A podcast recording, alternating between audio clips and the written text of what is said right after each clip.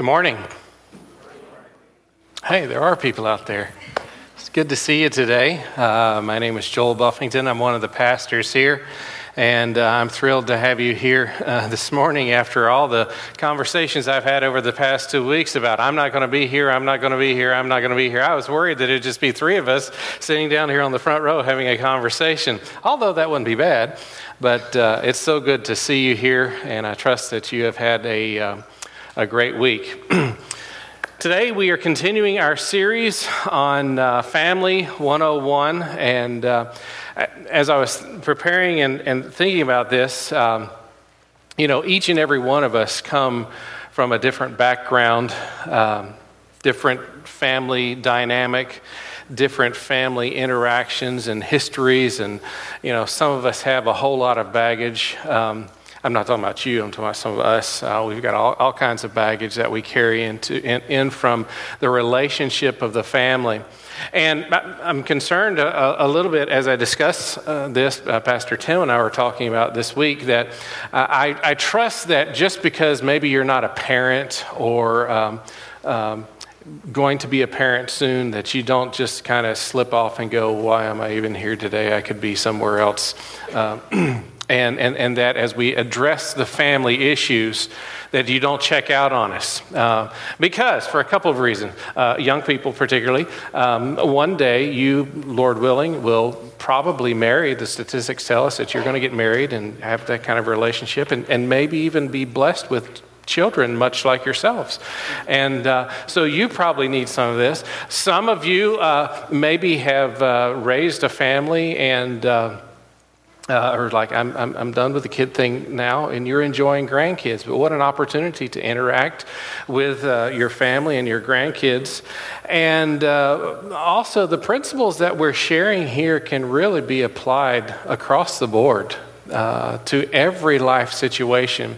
For god's design for the family doesn't just limit itself to the family as in this Petersheim family, it, it really has a lot to do with the family of God, our church family and the type of environments that we try to create in our church family. So I trust that uh, you'll, you'll really tune in. I've, I've really been concerned that uh, as we share these truths, that they're just not just something that, oh, well, that's, that's really nice, but I don't have kids yet. I really want to try and connect with you because we can really apply these uh, in the family, out of the family, in your work, workplace, on the ball field.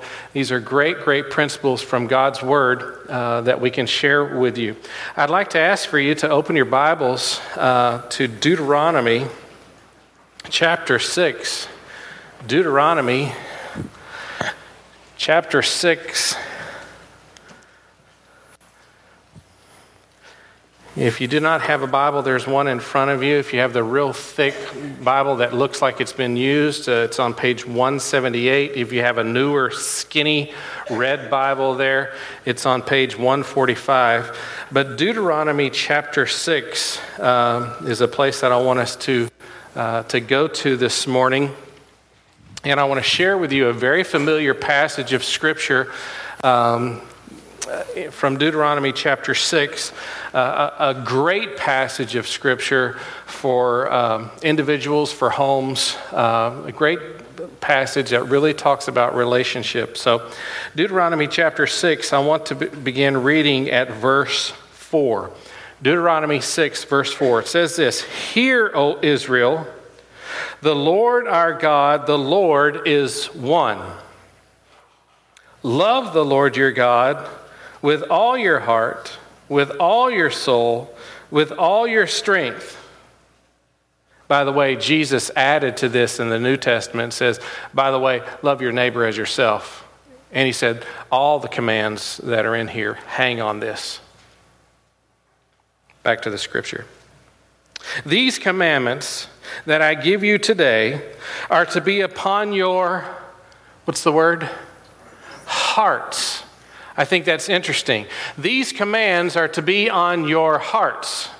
As a young person, I would sit there and I'd have all kinds of images running through my mind um, of what would that look like for an image or a command to be on my heart. And I'd start, you know, taking a shirt apart and thinking about the heart and all that kind of stuff. This is the essence of who we are, the heart, who we really, really are. These commands are supposed to be in who we really are, the heart. And then here's a command to parents impress them on your children. Talk about them when you sit at home and when you walk along the road and when you lie down and when you get up and when you're eating breakfast and when you're driving in the car and when you're on vacation and when you're driving them to school and when you're cleaning up and when you're doing the, the lawn, you get the idea. Everywhere you go, we're to impress this on the heart. What are we to impress on the heart? That the Lord our God is one, and we're to love him with everything that we have, with all our heart, our mind, our soul, our strength, everything that we have. Impress them upon your children. Tie them as symbols upon your hands, bind them on your, uh, your foreheads, write them on the door frames of your houses and on your gates. And the passage goes on. What a powerful instruction from God's Word and for the life of the Israelites. And essentially, if we were to think about this passage of Scripture and try and boil it down into one word, we may think uh, the word leadership, about taking leadership in our homes. Chuck Swindoll, uh, in his book on leadership, tries to boil leadership down into one word. And he says essentially, leadership is influence. Leadership is influence. And so this morning, I want us to talk about in the leadership of our homes, in the leadership that we exhibit in our jobs, in the leadership that we exhibit wherever we're at, we're talking about influence. And I think influence is really on most of our parents' hearts, particularly in the last couple of weeks. Why? Because kids are going back to school. And I don't know about you, but over the years, over and over and over, I would rehearse with my, my boys.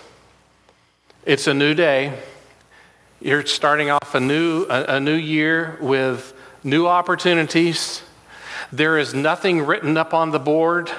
It's fresh, it's clean, it's like freshly fallen snow. Your year, it's beautiful.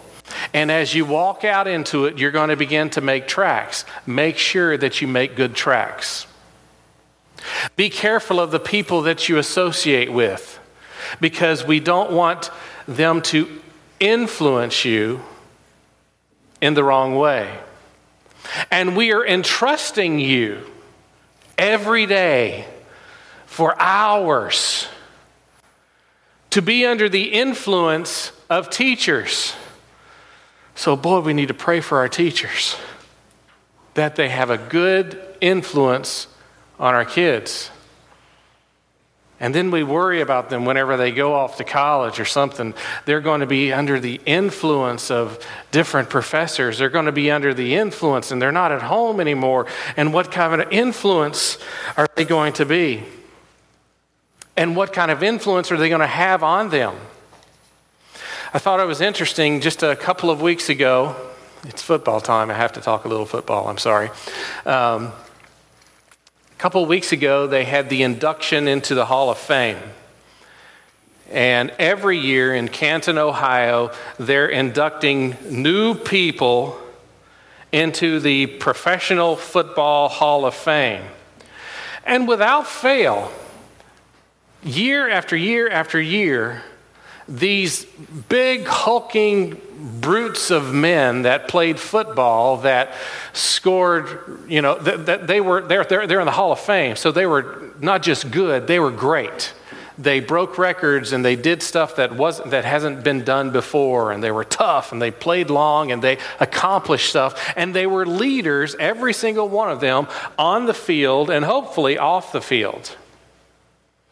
And yet, every one of them would talk in their acceptance speech about the influence of parents.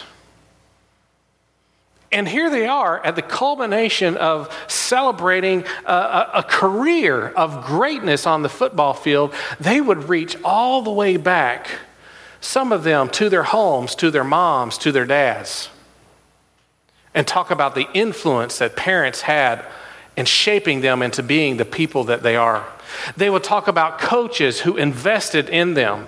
They would talk about different people, teachers that challenged them to think.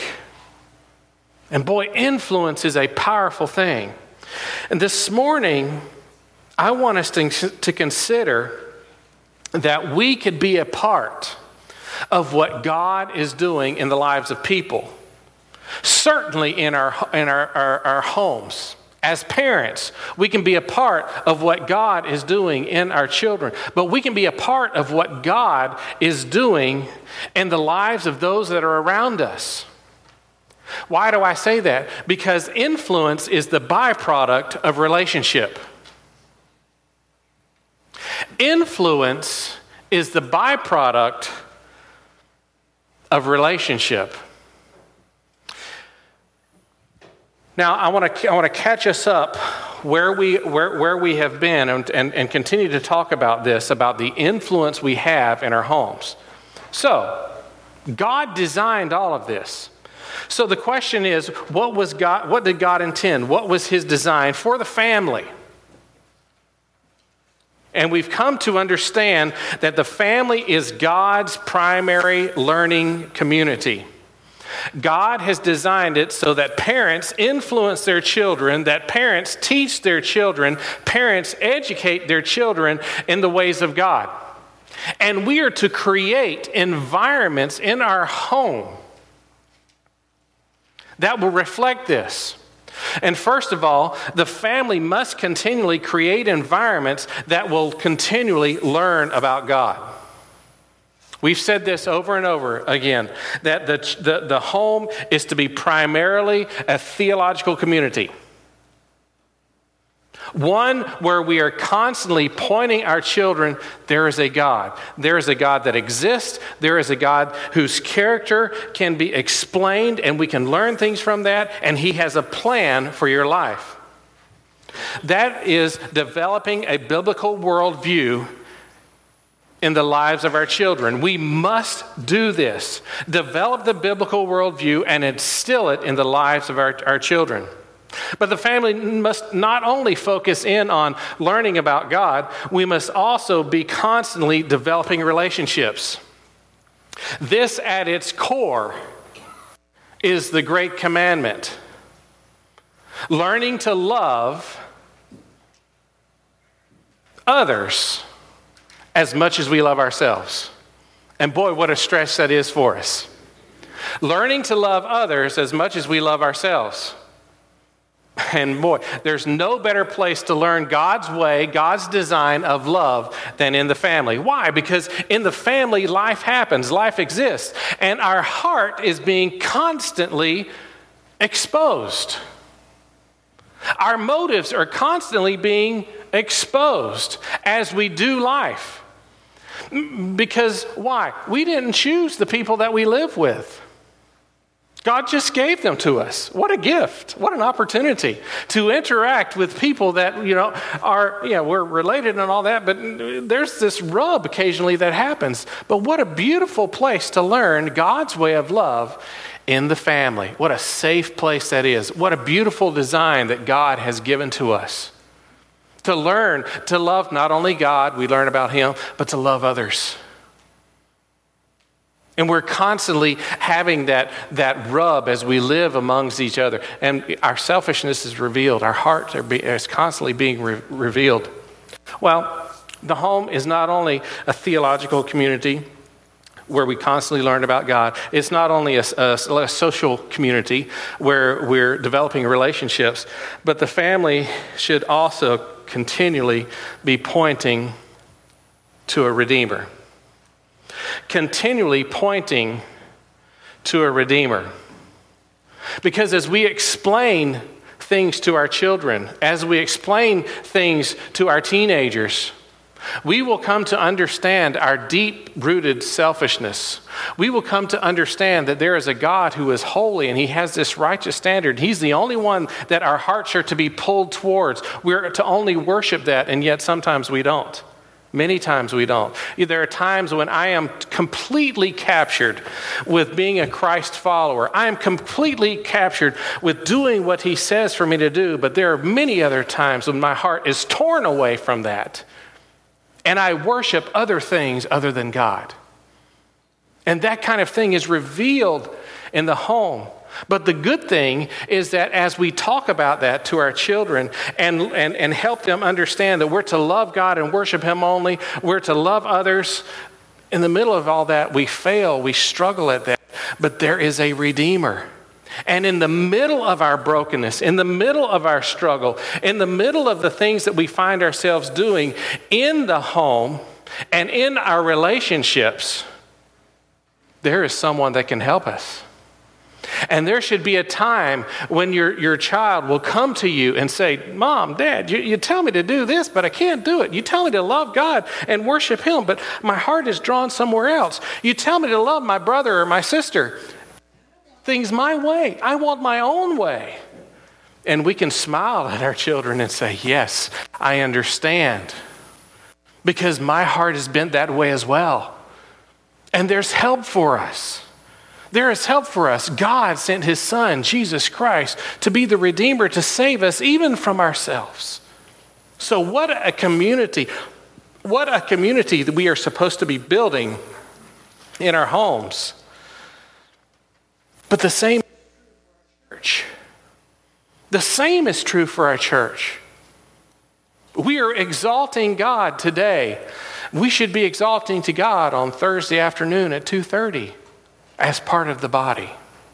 And we should be learning what it is to love others more than we love ourselves as we learn to serve each other. What a beautiful design that God has given to us. And as we think about the, the family as God's primary learning community, that is our job. That is the essence of where we, where we are and what, we have to, what, what, what, we're, what we're about. And I'm, I'm sad to say that as I, I, I look across and have had the privilege of visiting church after church after church and being in homes across this nation, this standard, I must say, is very hard to achieve. This standard of creating an environment where the home is focusing in on, on, on, on knowing God, His existence, His character, His plan, and, and focusing on, on loving others and pointing everyone to a, a Redeemer, that's, that's a tough task. That's something that other churches struggle with. Certainly not ours. And that's, that's something that I believe many, many families are choosing to live a lifestyle that goes completely against God's design.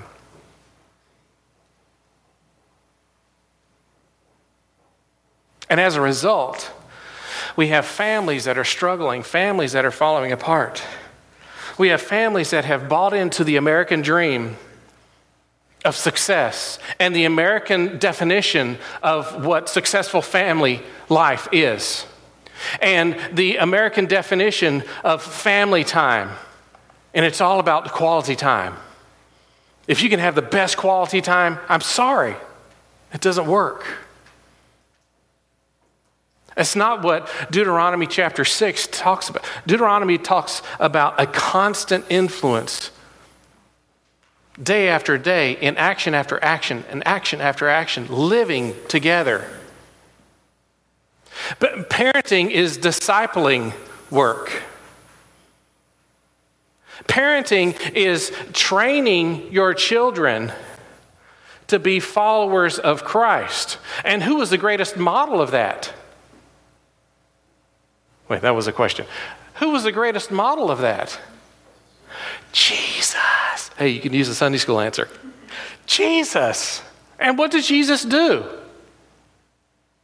Jesus came, he chose his disciples, and what did he do? He lived with them. He walked with them, he talked with them. Everywhere he was going, he was exuding leadership, influence as he taught and taught and taught.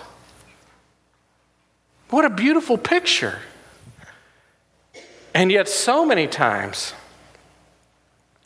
so many times, I'm sure you see and you know families.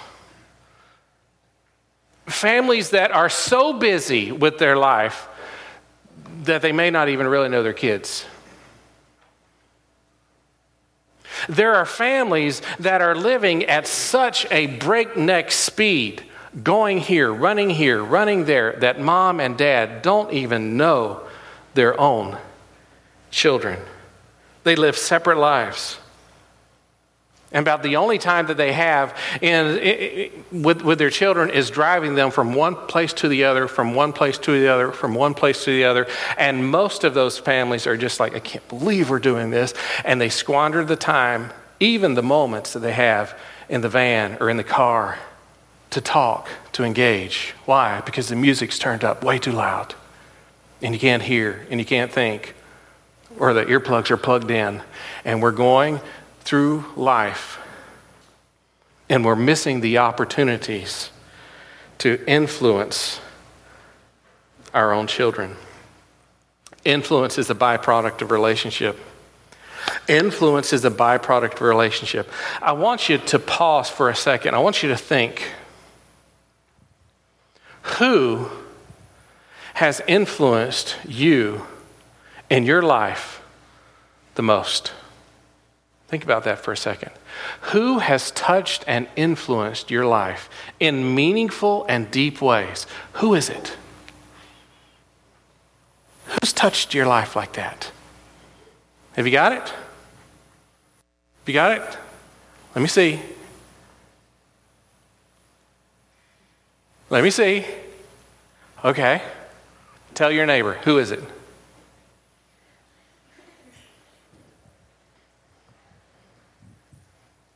Some of you are bold enough to do that in church. Who was it? Parents, teachers, coaches, friends, maybe an aunt, maybe a grandfather. The people that influence our lives are the people that have invested in us.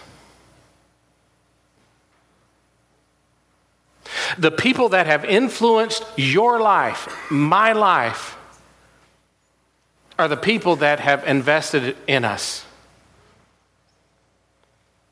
The, the, the, the no brain answer for me is my mom and my dad. But beyond that, I look and there are three men, three men that touched my life in unbelievable ways when I didn't know Christ that to this day I hold them so dear in my heart. My science teacher, Mr. Music, it's funny, the music. science teacher, Mr. Music, he also taught Greek and uh, in high school. Um, love that man. He had a way, and he would, he would come up and he would, he would sit in front of me on this stool. And he would do this, this number, and he would go, buff. And then he'd say one or two words. If it was in Greek class, he would say it in Greek, and I'd have to go figure out what he was saying. The man had a way of investing in me that touched my life. Coach Johnson, my soccer coach, who came up to me as a rising eighth grader and put his arm around me and said, I really believe that if you push yourself, you can make it. And he continued over high school years to push me and to push me and to push me and to challenge me. And I was able to do things on the soccer field that I never thought I would, I would be able to do. But more importantly, he challenged me in things off the soccer field. Coach Johnson. Coach Sly. He was my basketball coach. Loved the man.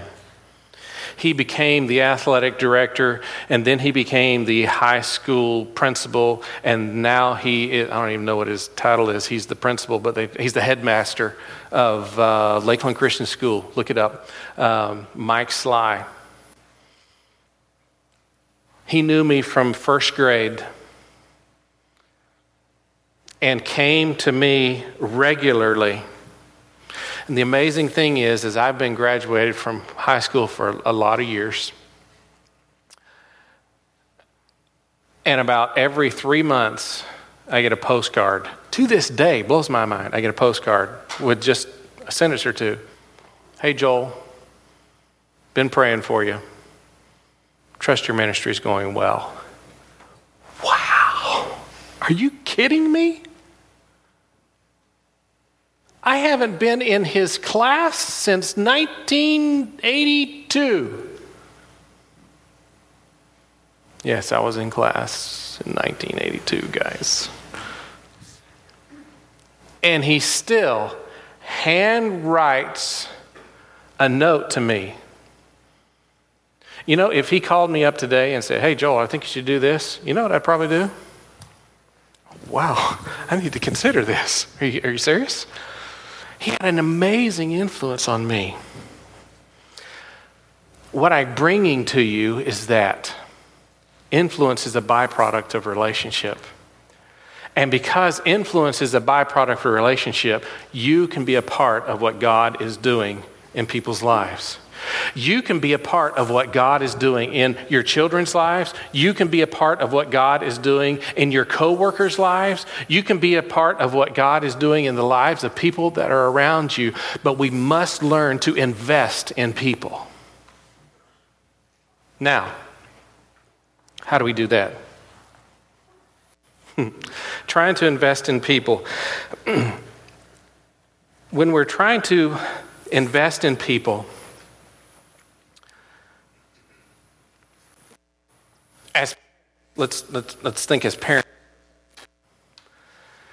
My desire to invest in my boys is something that's like right all the time, forefront of my, of my thoughts. And as I read the scripture and I think about what God has called us to do I have in my mind an image of standing before my boys and telling them. I, all parents have experienced this at one time or another when you're really trying to get something across to your, to your son or your daughter. Please listen to me.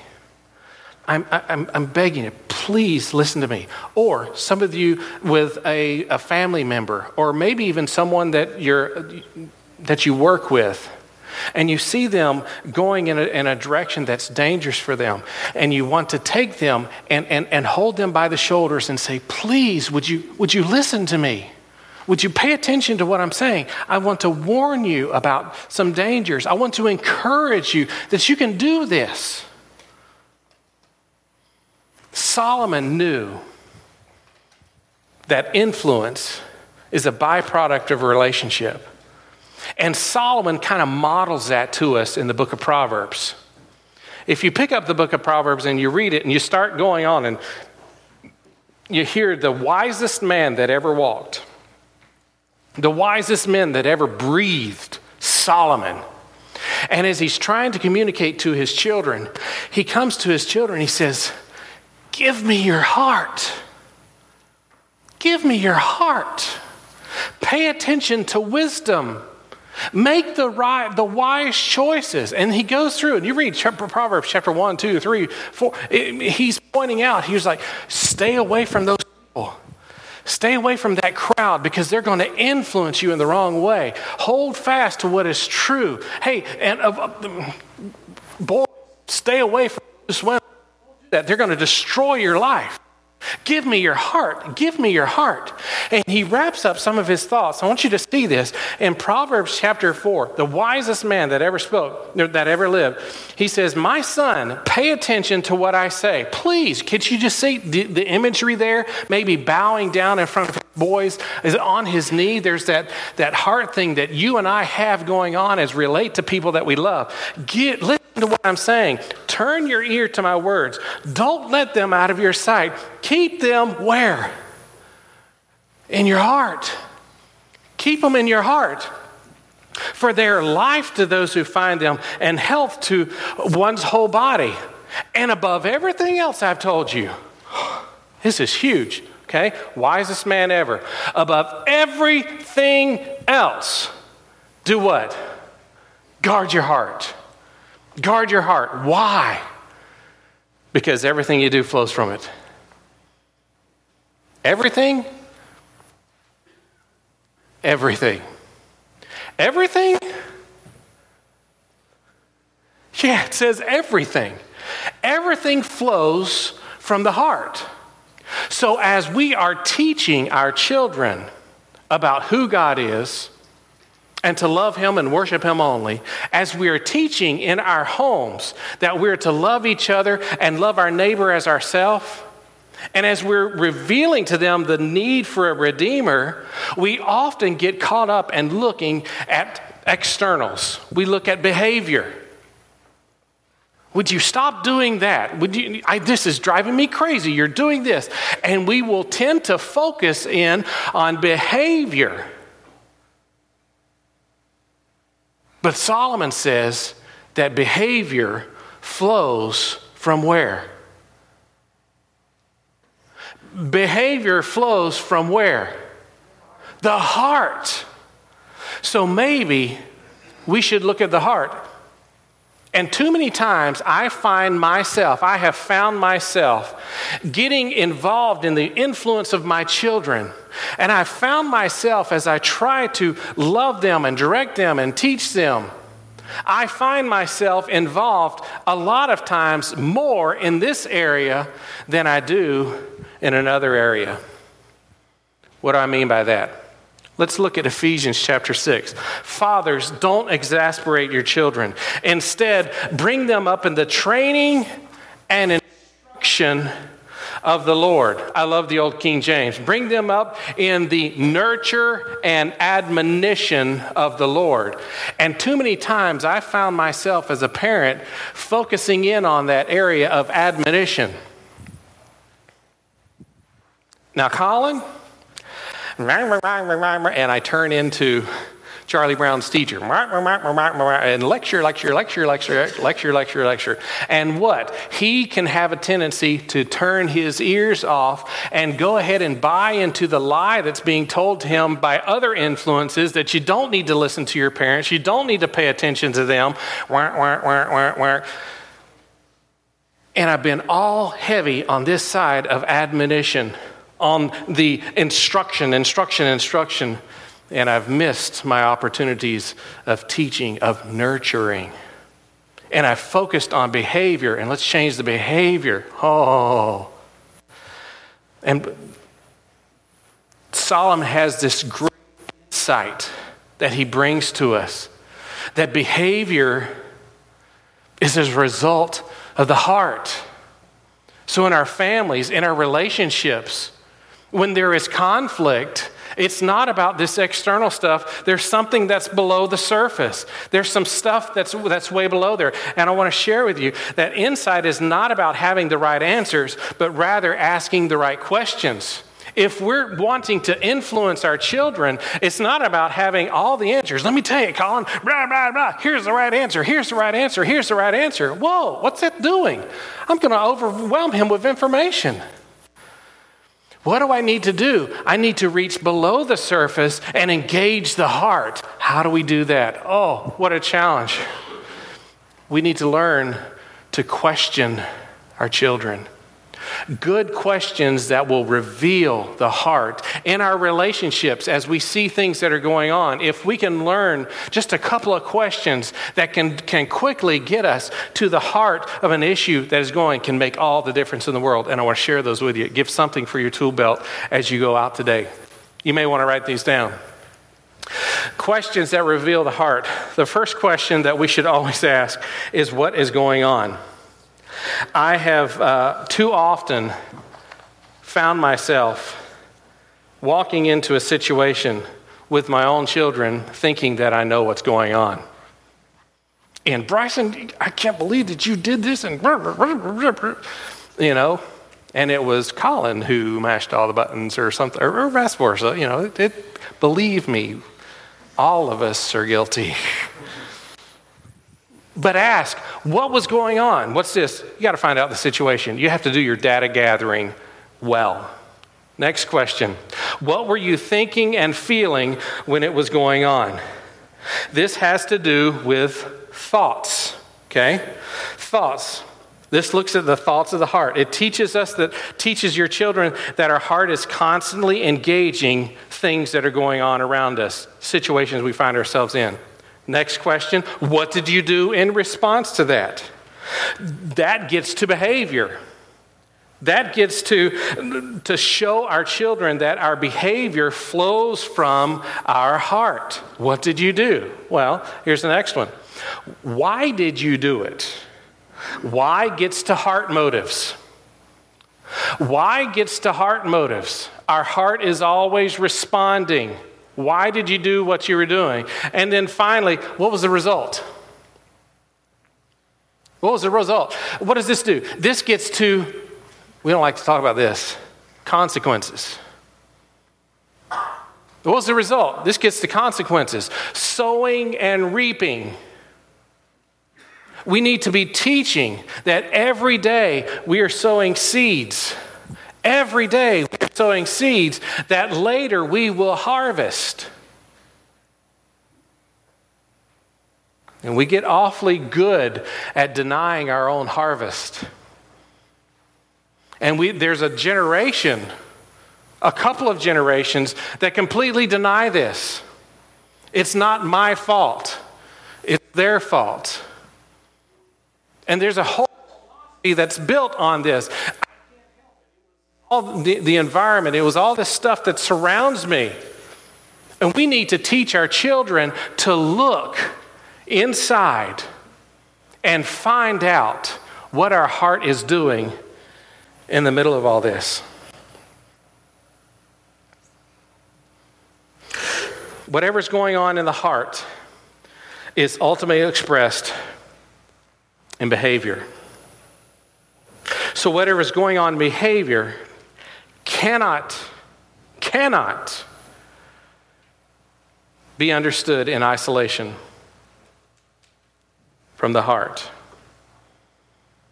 And what I want to tell you today is that influence is a byproduct of relationship. And you and I can be part of what God is doing in the lives, not only of our children, but in the lives of what He's doing in those that are around us. And what a privilege it is to represent Him in everything that we do. For God's design for the home is not just limited to the home. God's design for the home is to ultimately reflect His glory and His goodness and His grace and reveal the Redeemer that we all need the Redeemer that can touch and change lives inside the walls of this church and certainly outside of the walls of this church. And I trust you'll want to be a part of what God is doing in the lives of those that are around us, the lives that, that we love, the lives of the people that we're coming in contact with, and what a privilege it is to be a part of God's design for the family. And oh, by the way, the design for his church. Let's pray. Heavenly Father, I thank you for your love. I thank you that you design things in such a way that you would give us the opportunity to represent you in our homes, in our lives. And I pray, Father, that you would enable us, Lord, to represent you well. I pray, Father, that you would help us to be the kind of influence that you would have us to be in the lives of others. And the Lord, as we continue to pursue relationships with our own family, with those that are around us, with those of our, our schoolmates, our co-workers, our neighbors, those that are here in the Paradise community. Pray, Father, that you would continue to offer us opportunities to be involved and invested in their lives so that we may influence them for your glory, for your goodness, to demonstrate your grace and point to the Redeemer. Lord, you are a, a, a, an amazing God, and thank you for this design. And Lord, you're not dependent on us, but you give us the opportunity to join you. Lord, you're God alone, and we stand before you and we rejoice in that. In Christ's name we pray. Amen.